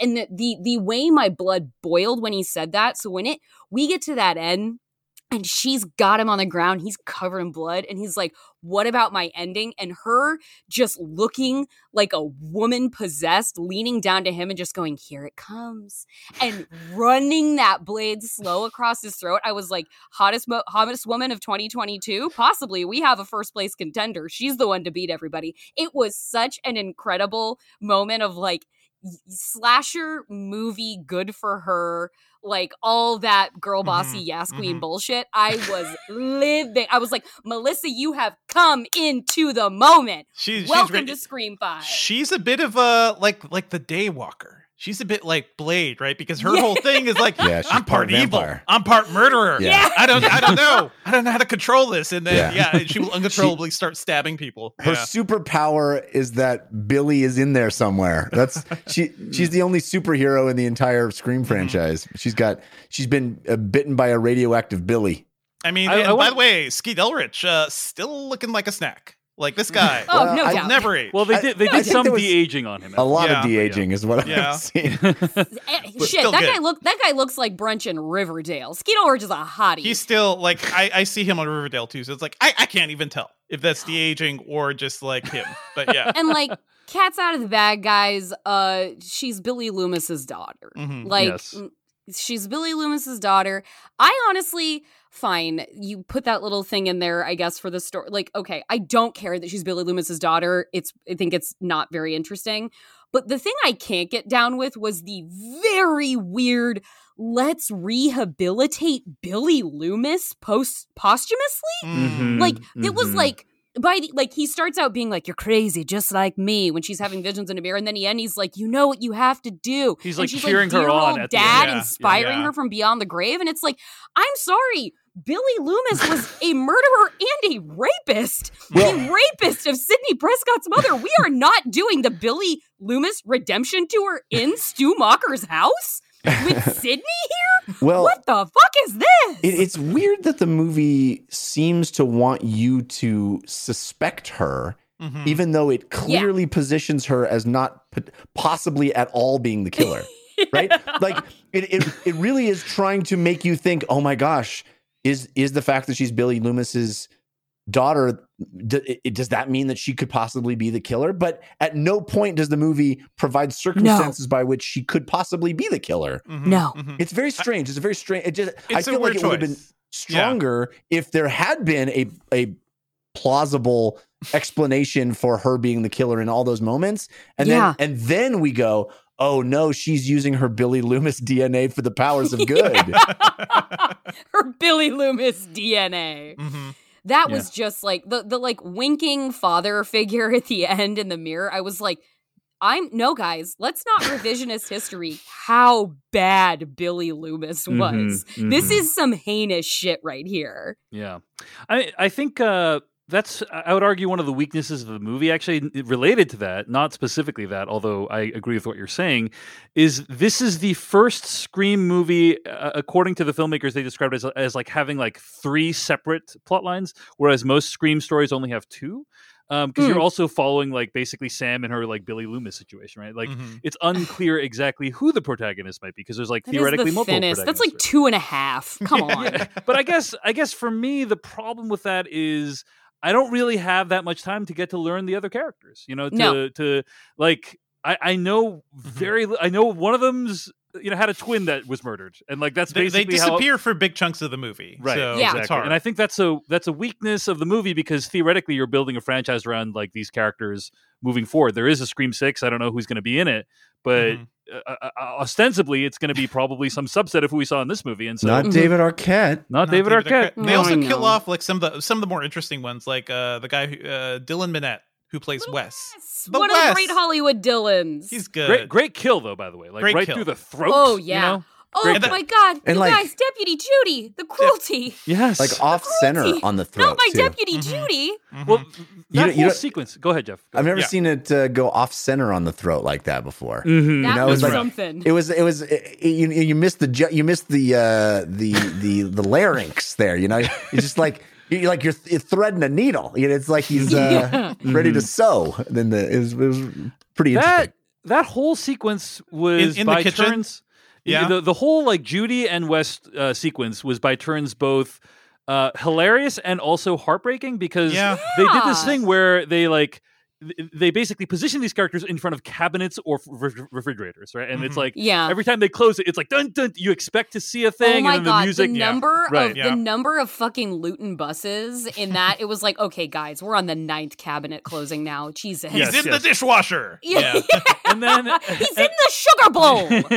and then uh but the thing that really like broke my heart honestly i felt myself like emotional almost was when he started setting up the sushi Setting the dishes Yeah. With his mom. and his mom was already like brutally murdered in, in the front lawn i was I, like oh my I found myself wondering if has no one noticed the horrible Yeah. murder in the broad daylight Everyone's in at the work front of in the the- house. It's a Yeah. small town, you know. it's a sign of how you know in the suburbs jeff no one really knows each other you know what i'm saying No, I Uh, that is such a I'm so glad you shouted that out because just that even though that scene is just so long and how it plays but like we get so much information about like it kind of seems like I think she's a single mom and he seems like Yeah. a really good kid and they have this like sushi dinners that they do and she probably didn't even have to ask him what he wanted. She just called and ordered it and he's setting out their little chopsticks and their little plates. I was like, Yeah. And a "Oh my god, we're watching a family be torn apart." Like I was I was sad about it was was sad. sad. I got pretty sad. It was it was it's nicely done though. Those little touches, you know, they really make a big impact. So that too. anyway, um, and this okay. was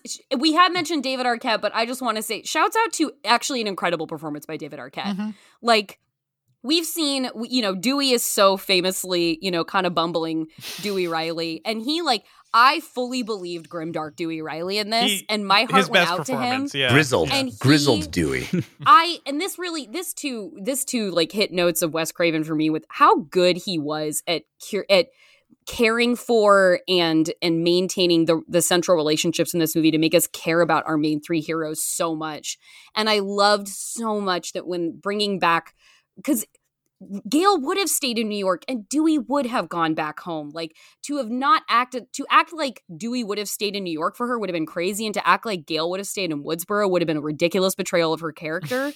so to have them have to separate but still love each other so much that like when they're when they get back together and nobody is made to be the villain it was just two people who couldn't sweet. work out i felt like that was so so respectful of the legacy of that relationship in the franchise that it was just two people who were really sad that it couldn't go differently because they loved each other but Mhm. everything else Mhm. was amiss and Well, I, I really didn't work out for appreciated that I- I'm Yeah. going to submit to you guys that the best prequel to watch before this movie is not Scream 4. Mm, It's the documentary You Cannot Kill David Arquette.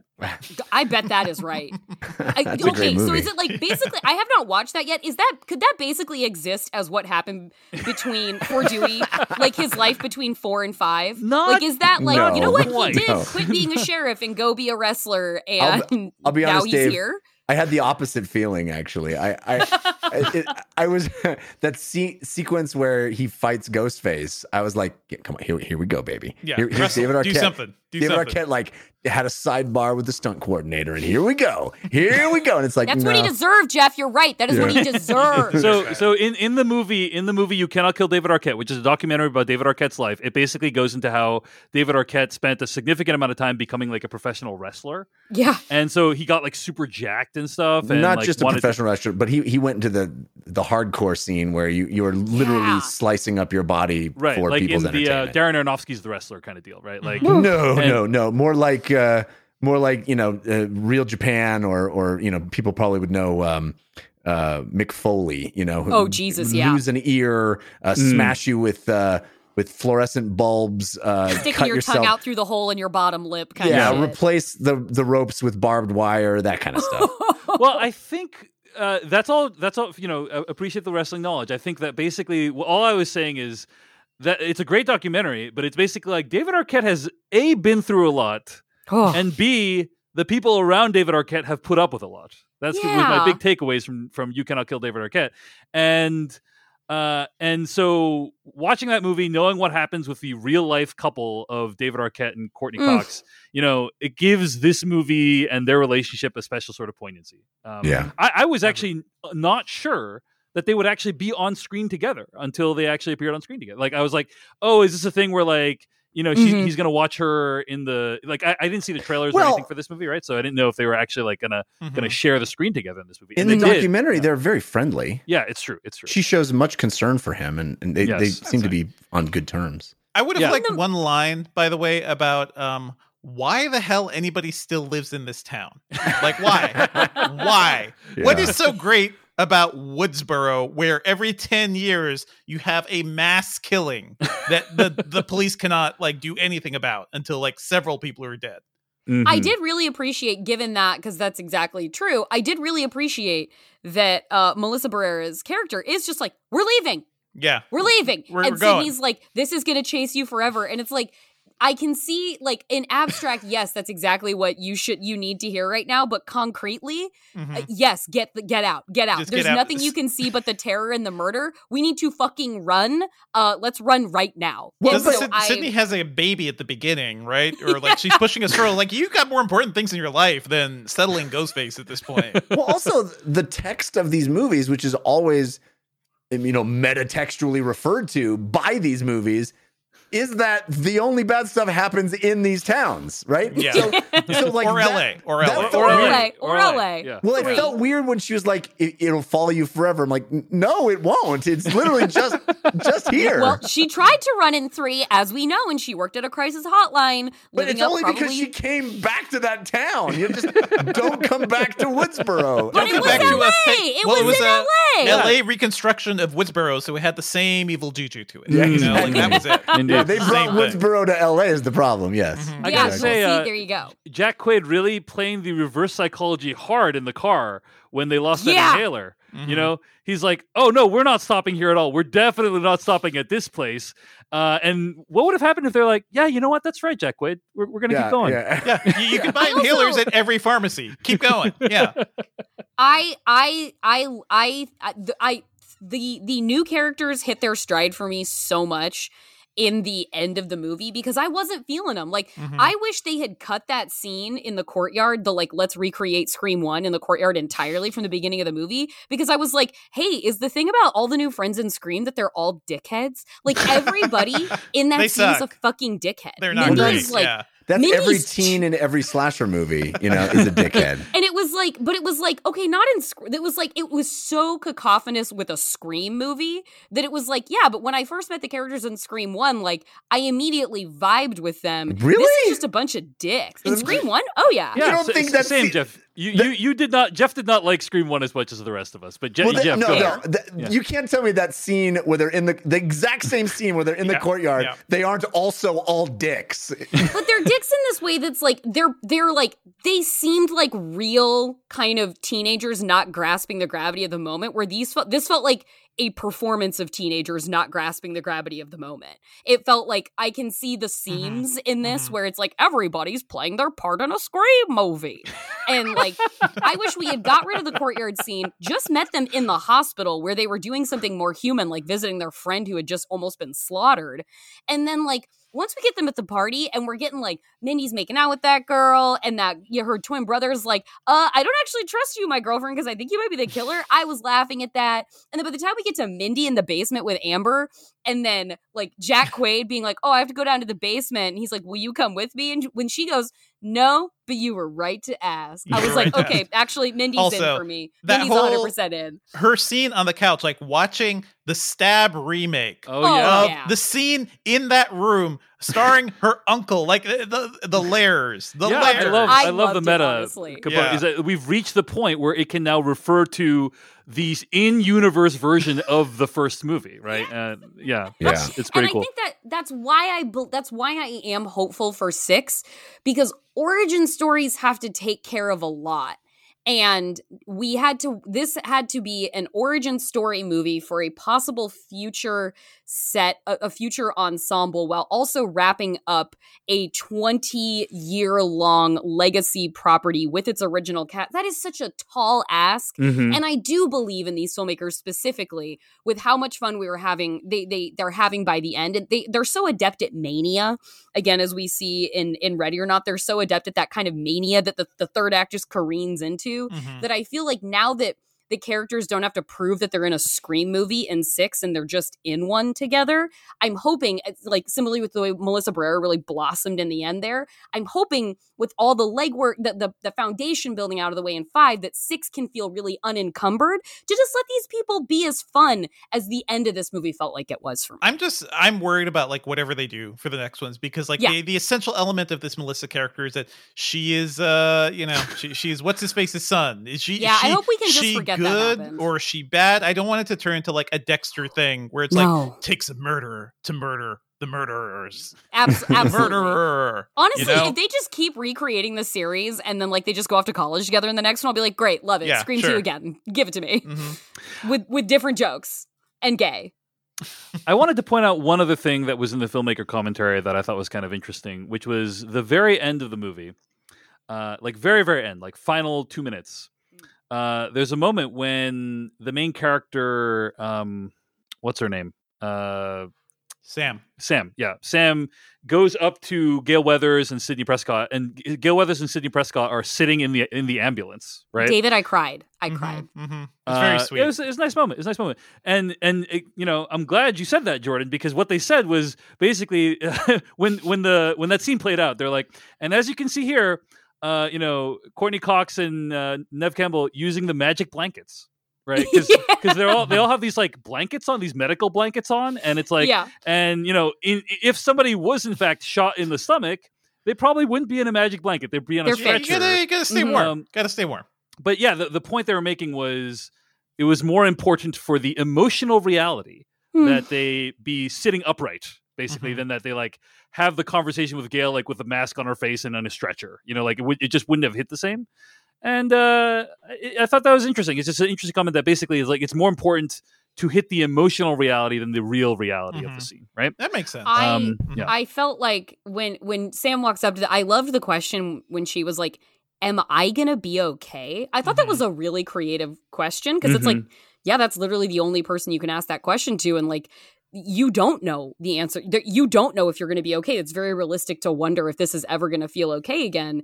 But like for the for the fear, the, the such the fear that I had that Sidney would be killed for the sake of stakes coming into this when when you know Sam looks at them and says thank you and then there's just that tiniest beat where she says for everything i was like she's thanking them for me and that really means a lot to me right now like i was fully in the bag like i yes thank you for everything. By the time we get to the three in this franchise these characters feel so lived in. They are being written there are scripts but they're so good at each being the characters that they are that it feels Mhm. like they just spin up the lines on the spot. They are gale. Yeah. They are dewey. They are sidney. And the fact that Sidney represents something greater than the super killer. And the fact that this franchise said we didn't have to pick one, and we in fact got to have both Gale and Sidney survive through all of it. There didn't have to be a sole survivor.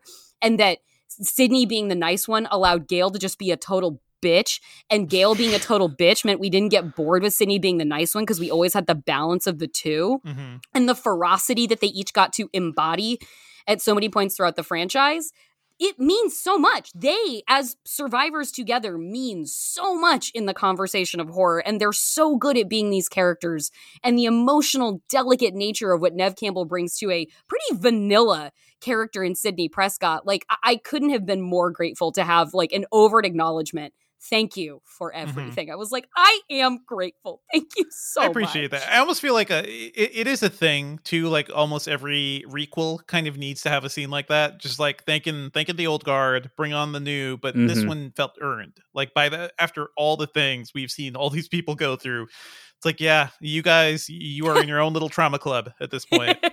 Yeah. Final I- question. I, Final- I, I just oh, want to. I want to. I'm curious what the uh, the the scene that I would have liked to have seen. We we never get to meet Mark, who is the the Yes. husband, father I- of of, of uh, Sidney's kids. Yeah, But wait, I was don't half we know expecting him Mark to turn from up- three? in some way. Yeah. He. I would. Don't I, isn't that Patrick Dempsey? Hmm. Is it? Oh God, I hope not. They did end up It- at the together at the end. Yeah, they end up at the end Yeah. of they end up together at the end of three. Who Mm, knows what they yeah. are in four? But isn't Mark is Patrick Mark? Dempsey? I don't, I don't remember. remember. I think Anyway. that's I think that's right. We got to have some confirmation in the chat will- room as will well that that's the case. I am Um, good. yeah, he's Mark Kincaid Oh in man. Scream Three, Oh, and at the end There of that's he Scream is, what Three, you ended up Detective? Kincaid, Mark Yeah. Kincaid. yeah, There- so there you go. I'm now I'm to Yeah, mad. back. boo, boo, hard boo on that. Boo. Or a you potential shouldn't have character, settled. another You potential shouldn't have character for. Scream Six. So- But the Oh my yeah potential character for Scream Six get, get Patrick Dempsey throw him a check. But um, the scene that I would have loved to have seen. I mean, I guess it kind of invalidates my argument now because I just thought, assumed Mark was some uh, civilian that Right. she Some met. So I feel like maybe he would be a little more understanding. But I still would have enjoyed to see the scene where, uh, you know, uh, Sidney's like, "Hey, um, can you take the kids for a few days?" Yeah. Oh, why? Why? Um, you know that town that I lived in Yeah. where I almost got that I murdered a whole swore bunch I'd of never go back to. Yeah, one of my one of my good friends got murdered there. Oh, oh no, that's horrible. Are, is it a memorial service? No, no, no, no, no. I have to go back to try to murder murder Yeah. the guy that murdered him. Got, got to clean up some business over here. Yeah. It's going to be several memorial services, actually. So could you like I don't know? Could you just take the kids for a couple days, honey? yeah, yeah. They have No, a. They have Detective a. Kincaid knows she's going from. She knows the frying pan Yeah, and now- fire. She's going. now that I She know could just say uh, Detective Ghostface shit. It's just Ghostface shit. I got. I got to go. It's Ghostface shit. yeah, Ghost yeah, face yeah. shit. Every every eleven years it comes around. Every so. 11 Yeah. years, like clockwork. One thing uh, before we wrap, because I know we're running late, we didn't talk about the motivation of the of the actual killers, and I think that is really interesting Right. for right now because it really it, it does. That's the part As where you I'm said, like for the Twitterverse. For And the the Twitterverse. swipe, the swipe at Rian Johnson. harsh, just harsh. Total Oh. unnecessary. he was swipe. pro Rian Johnson. Yeah, I this think it was movie was pro Ryan pro Johnson. I Ryan, think it was pro Ryan. anti-hater. Yeah, That was yeah, my yeah, sense. yeah. Uh, my yeah, sense. as somebody who who will who will claim the the Last Jedi as the best Star Wars movie ever made. Me too. Me My too. Spidey senses of dragging Well, that he- movie. yeah, yeah, yeah. I was like, yeah, fuck you for hating He made the The Last, Last Jedi, Jedi- bitches. Guys, You made guys, the Last Jedi stab movies. Yeah, go ahead. folks. The the the the character that swipes at Rian Johnson is Mindy. hmm It's not. It's not Richie. know. It's I know. Yeah, it's- a horse's ass. well. I love think her, she's but our- nobody nobody who talks about movies like that is not a jackass. Okay. You heard Yeah, me. I don't know. I don't also know. I kind of agree with Jordan on this one. I did not feel like it came out anti Rian Johnson, in my opinion. It was it, it did seem to me to be anti hater, but uh, but yes, we're we're talking about the motivation. Who who brought this up? Was it? I was that was me. Yeah. But it's more like it is it is only things we are talking about, basically. Like I I have tried to talk about movies with like civilians. we could talk we could talk to them like normal normies. normal people. Like I somehow ended up going to my first uh, time I saw Fury Road was like in a, in a screen with people I like, but uh we were also in a group of friends of just like normal human beings. Right? So I couldn't Yeah. I couldn't be like, that is one of the most goddamn best movies I've ever seen. Could you believe this movie exists? And uh, they're just like, Yeah, it was, it was cool. It was cool when the motorcycle went zoom and uh, jumped up in the air. Yeah, But- that's like when I go home and talk about movies with my family. Exactly, exactly. But it is kind of fascinating to see that be the linchpin of this entire plot. Uh, I cackled a bit because it was also spot on in terms of like uh, I don't know how certain certain types of fandom they they think they're good. They think they're not being toxic, but they they're literally murdering people. Every single person in this movie hates S- Stab 8, Mhm. which is the movie that Ryan Johnson was supposedly Yes. directed. Yes. So I don't see how we how we're pro Rian Johnson. I don't know. Hey, I need to dumb see some of Stab but- Eight. Yeah. Yeah, everybody everybody says Stab 8 doesn't understand what the fans wanted and was was dumb and Because that's exactly what people said about Yeah. Rian Johnson's The Last Jedi when they were wrong, that he didn't I- understand I what the fans wanted. I understand the reference, but everyone in the film seems to be on one one side of the argument. need the anyway, counter I- I bristled yeah. because I agree with you, Jordan. I am That's I am on team Last Jedi, as as listeners to this show very well know. Mhm. Yeah, the hyper jump missile is one of the coolest things that anybody's Mm-hmm. ever done in camera, and that's just that's that. I thought it was uh, pretty cool that this movie took a harsh dig against CinemaSins, as far as I could tell. really, really took the wind out of their sails. But yeah, Yeah. fine. I I loved I I loved the I loved the motivation and and I I think the I think why the motivation played so well for me is because truly those two actors are going so full manic Mhm. by the the time they're screaming about what they've done. I was buying into them completely. I was like, of course these fucking idiots are these people have so many burner accounts. They have threatened so many people's lives. Like that character, like Jack Quaid's character has for sure threatened to show up at the homes of women on the internet. Like he Mm. has shown up at the homes of Mhm. women in real life. That's what we're doing here. Like this is this is a predator and I I loved the fact that it does take it to like the insanely like extreme degree of him being a ghost face but like this behavior of this kind of like virulent angry possessiveness and the the aggressiveness that spins out of it towards people on the internet it's actually not detached from real world violence it's Mhm. not actually Mhm. separated from how people behave in their normal lives it's not just online personas like people some some people perhaps only in in far out there cases like outside the bell curve those guys are real they are very real and that kind of violence starts little somewhere and it becomes actually physically hurting people and oftentimes women so i thought that was a i really liked wrapping that in together Mhm. with that kind of that kind of possessiveness and that kind of hostility actually does equate to violence i thought that was really sad It's the, I think it's the strongest part of the movie, but it- it's Mhm. nothing new for this franchise, right? It's it certainly becomes clear rewatching Yeah. the films that, that that has been the central theme of this entire franchise is that Yeah, starting back to Scream One. Yeah, yes, Yeah. film fans are the, The worst. villains in this franchise. the worst. yeah. We're the Mhm. worst. We're the worst. We're the worst. um, they're not yeah and they're not they're not wrong they're not wrong Have you heard us? Well, I, mean, think come in ni- 1997, I would have said they were wrong, but it turned out I was wrong to think that. Mhm. well legit like outside of like out of like outside of like straight up like evil corners of the internet like outside of like fascist twitter kind of shit film twitter is the worst collection of people talking about any given thing. My fucking god between the noses buried so far up everybody's assholes and the like insistence on like victimization constantly it's like guys conflict is not violence. Like i don't know what you like calm down. I just and the amount of dick swinging and com- like posturing and peacocking it they're the fucking worst hey, th- that's what you know. Yeah, the next Scream movie just has to really lean into it. Just like pick a bunch of Twitter people and like Oh, make yes. that be the killing circle. call them Um, out by name. Call my them idea out. my idea for next scream movie is it's just full john wick and they have to kill their way out of a building with infinite ghost face bad guys Mm, mm. I think That'd that's what fun. Stab 8 is. Oh is that stab eight oh it- okay It sounds like I mean, based on All the, the little bits of images that you see, it's like a bunch of ghost faces and they're all ultra violent. Yeah. Fi- final question to wrap things up, which is, uh, where do you think this uh, this one ranks for you in the uh, Scream pantheon? Uh, it- when you compare it to like, you know, one, two, three, and four, is it uh, near the top? Is it near the bottom? What do you Top guys think. Jordan? Where I, I I know I'm asking you to choose like your favorite children, but like, what? no i know and i and i i don't even mean for this to be a cop out like one through it, it i will like i had a great time watching this i will kind of say for me one through four are kind of tied and then this one's right below them Mm, like, wow. I don't I I I it's not the it's not the West Run, but I don't begrudge it for that.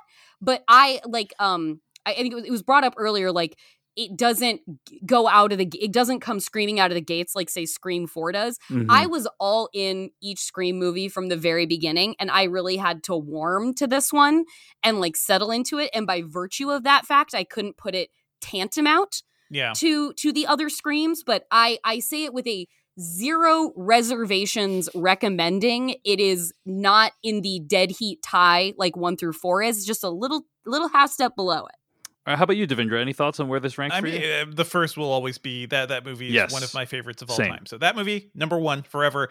I think at this point, and even when I first saw it, Scream Four is my number two, and I'm just really debating what's up here. But uh, this will probably end up being my number three. Like I, I like the the other ones like uh, on certain levels, but in terms of like actual movies that you know did really cool work with the concept and whatnot, like uh, I think this one's pretty successful.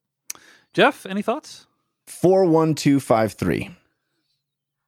That's pretty Cool. close to mine as well. Mine is Nice. cool one four two five three. So yes, this is. I, I- I would say uh, one is the top for me.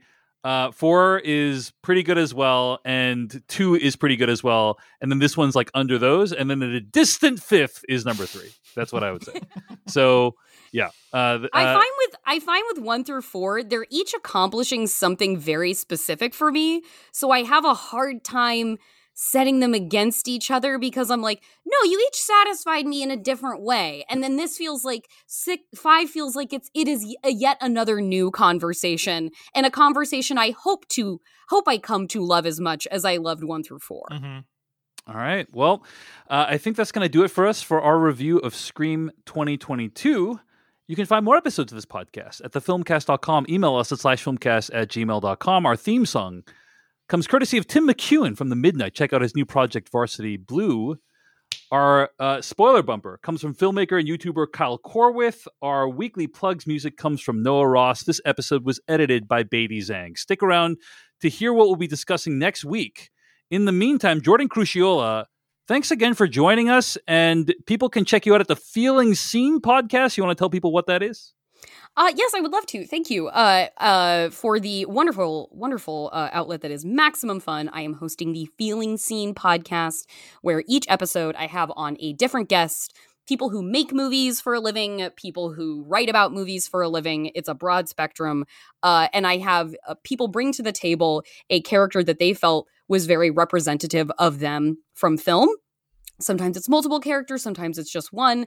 And uh, it's just trying to get at sort of what is the empathetic effect of the things that we see on screen? What is the inspirational effect of of the characters that we see on screen? And how does relating to them or crucially how do how do the ways in which we can't relate to people on screen because we don't have options perhaps that exist at the intersection of how we exist? How do we cope and how do we you know creative genius our ways into the places that people have not made space for us to fit sort of right out of the box and i've had some wonderful conversations with people so far who've been so generous with me in in talking about this and i hope you guys will tune in because i think we're having some some really cool conversations Be sure to check out the Feeling Seen podcast at Maximum Fun, and it's available wherever podcasts can be downloaded. Next week, we'll be discussing Matt Reeves' new film, The Batman. Uh, and if you are a patron of ours at patreon.com slash film podcast and everything goes according to plan, you should get that review earlier than everyone else. You should get it um, hopefully on opening day or th- uh, there soon after. So patreon.com slash film podcast. Thanks to everyone who supports us over there. Uh, be sure to sign up also for ad-free episodes as well as exclusive after darks. And every now and then with a big movie like this if we can all see it in advance uh, we will deliver it to you early. That's the batman next week on the filmcast. Thanks for listening. We'll see you later